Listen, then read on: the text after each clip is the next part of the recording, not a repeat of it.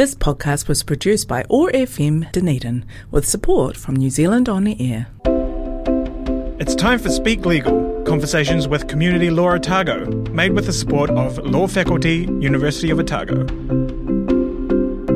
Yes, our very first edition of Speak Legal for 2022. Every week we take an opportunity to catch up with Community Law Otago and speak with one of their resident experts about matters of the law, which, well, it might flesh out what we already know. It might open up a new opportunity to learn something about how the law affects us, how the law is created and how it is applied.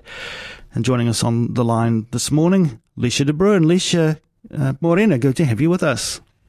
Morena, thank you for having me again. I hope it was a, a, great summer break for you and the team. I know that, um, of course, uh, all of your volunteers are heavily immersed in studies as well, so it's nice to sort of take a bit of time away from all of that. Yeah, it was great, and I'm sure everyone else had a really lovely break. We're really back into it.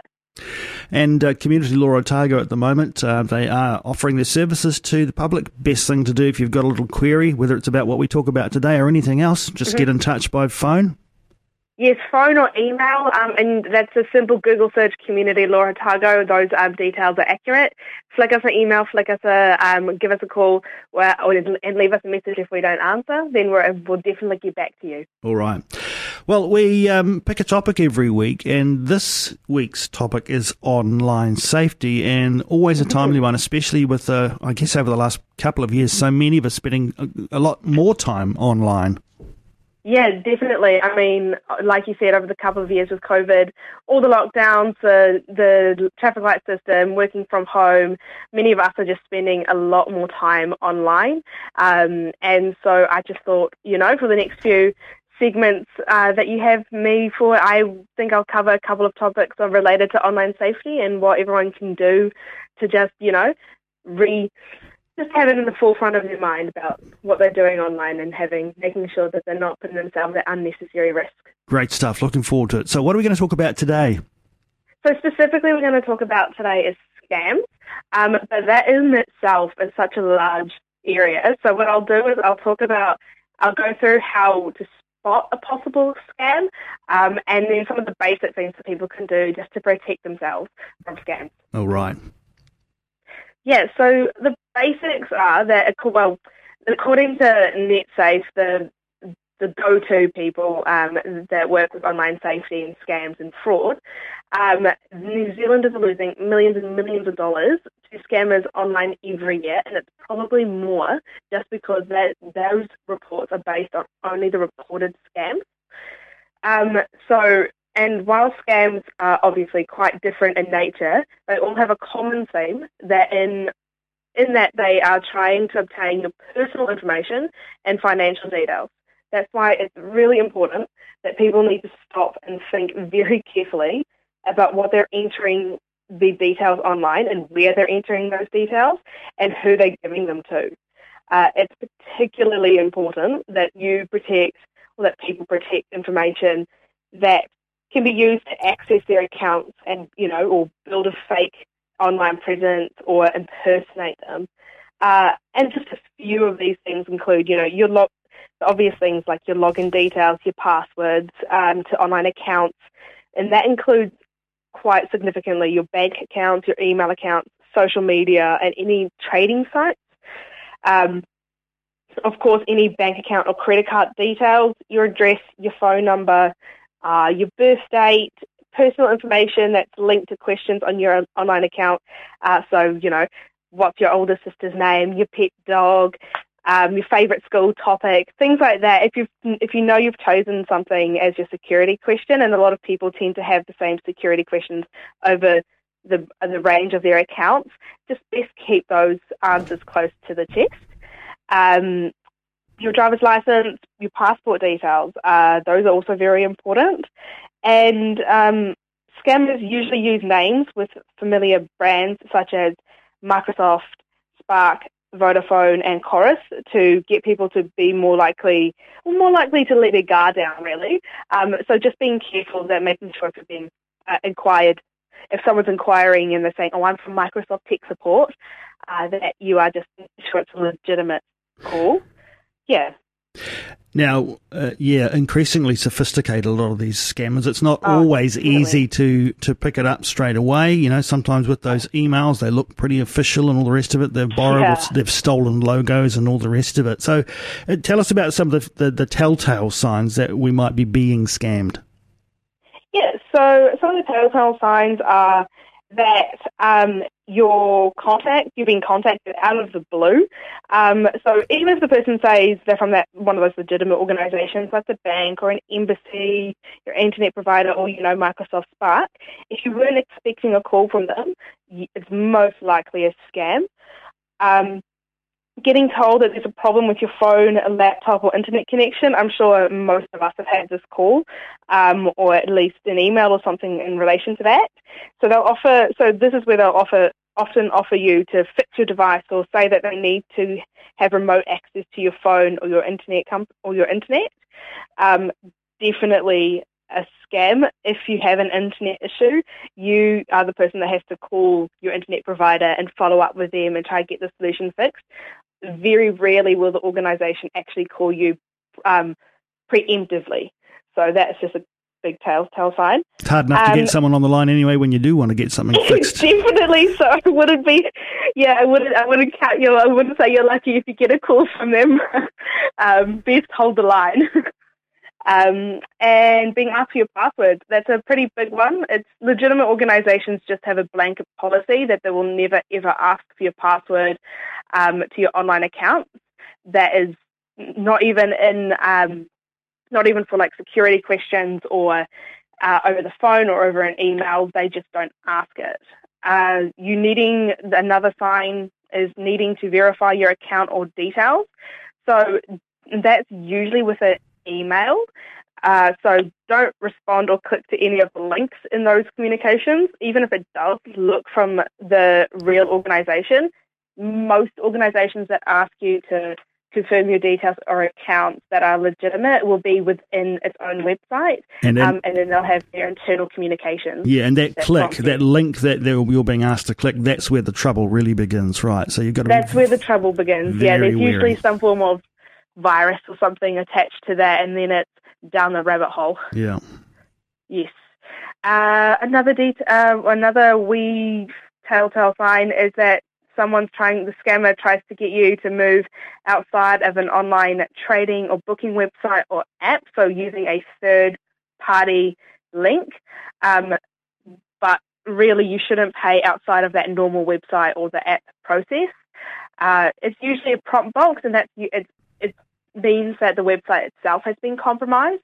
Uh, so unless you're not, if you're not familiar with that website's um, third-party prompt, I wouldn't pay for it. Usually, um, the website itself, when you go through that payment process, it says you'll be now moved to a third-party payment of PayPal or Afterpay or whoever it is.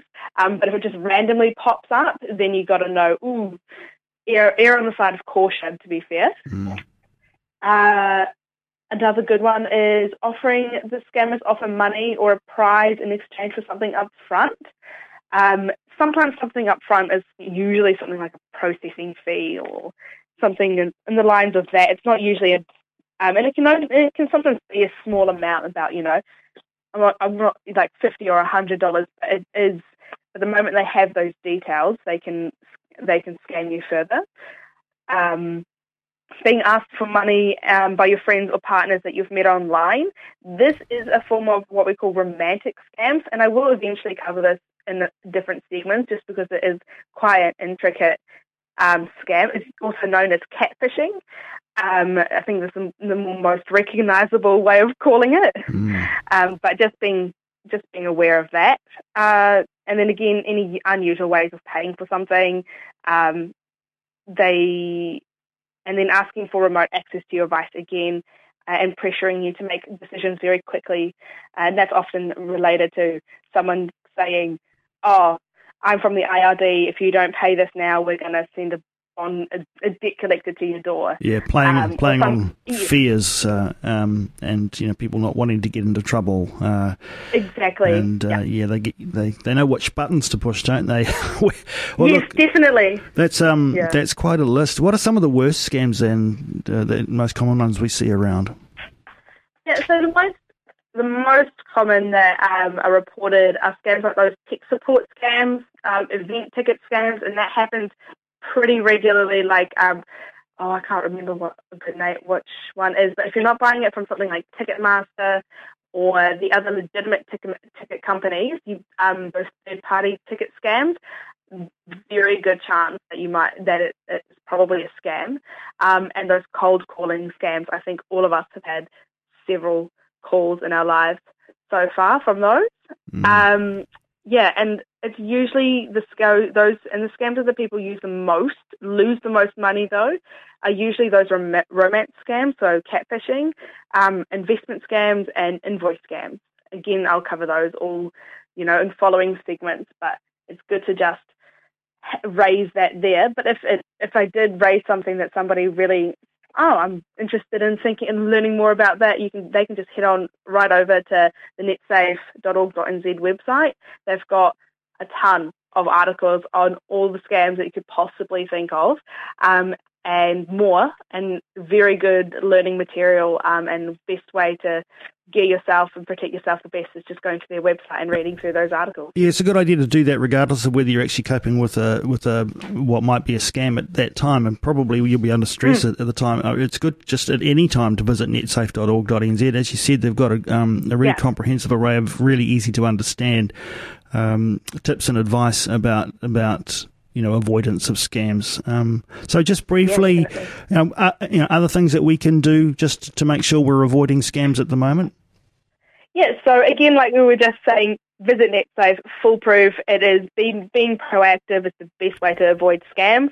Um, and NetSafe has a great, easy to read uh, articles that just list it all out for you so quickly.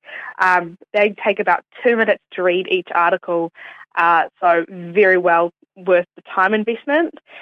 Uh, protecting your information.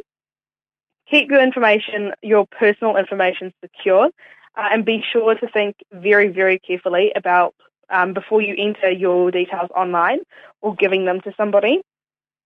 And again, protecting that information um, specifically that can access your accounts, build your fake those fake online presences, or impersonate you and those are your login details, your passwords, your bank account details, your credit card details, your address, your number, your birth date, personal information that leads to your the most common security questions, uh, driver's license, uh, passport details, and then also generally being able to avoid scams with at least with your passport, uh, your passwords is creating just different passwords for each account that you have just so if one password is compromised, the remainder of your accounts aren't compromised. Um, it's yeah, you can use a you can f- figure out a, f- um, a formula or just randomly generate passwords or on the computer and put that down and keep a keep it written on your notes on your phone somewhere. Um, but that's always a very good option. Well, you know what I do, um, yeah, the, yeah, and and if I if I probably if I went and had a look now and considered how many passwords I've got. I've got no passwords that are same the same for any of the purposes I need. So yep. there's no way I'm going to remember those. Um, and some yep. of them are quite complicated because that's the other thing is to make them, you know, to make them reasonably complex. Uh, yep. I pay a service, an online service, a fully encrypted online service to, mm-hmm. um, and I've got an app on my phone that I can um, only get into with what with quite either face recognition on my phone or some quite complex password itself to get into that, and it's fully encrypted, and I can go in there, and I, it's so so wonderful because I've lost all that stress of having to try and to remember. Because from time to time, even with the most commonly used passwords, they just go out of your brain.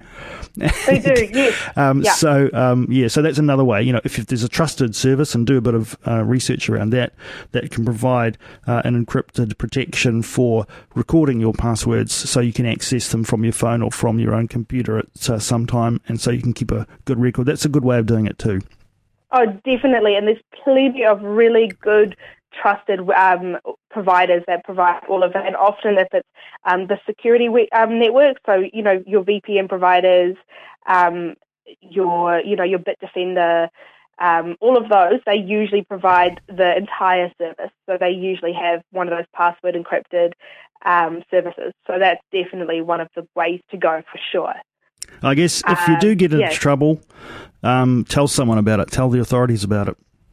Hundred percent. Reporting again. Reporting is so important. Um, if you it's if you see a scam or you think you've been subject to a scam, reporting it because one it means that the authorities can be alert for the similar kind of scams and put actions in place to prevent further scams.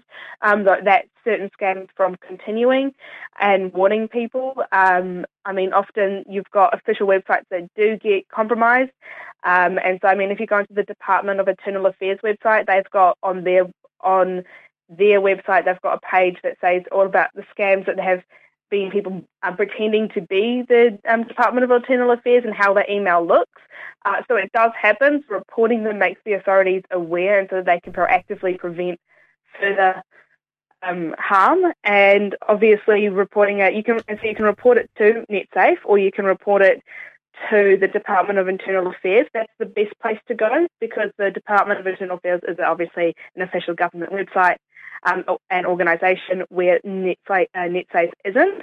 Um, they are very helpful in providing you guidance and what to do and what your next steps are. Um, but then um, to report it, definitely the Department of Internal Affairs. Right. And you can just send it through a text message, really.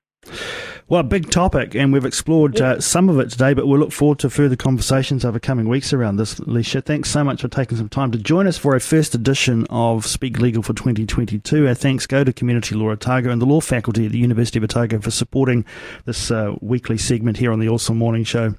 Catch you next week, Leisha. Thank you very much for having me, Jeff. This podcast was produced by OAR FM Dunedin with support from New Zealand On the Air.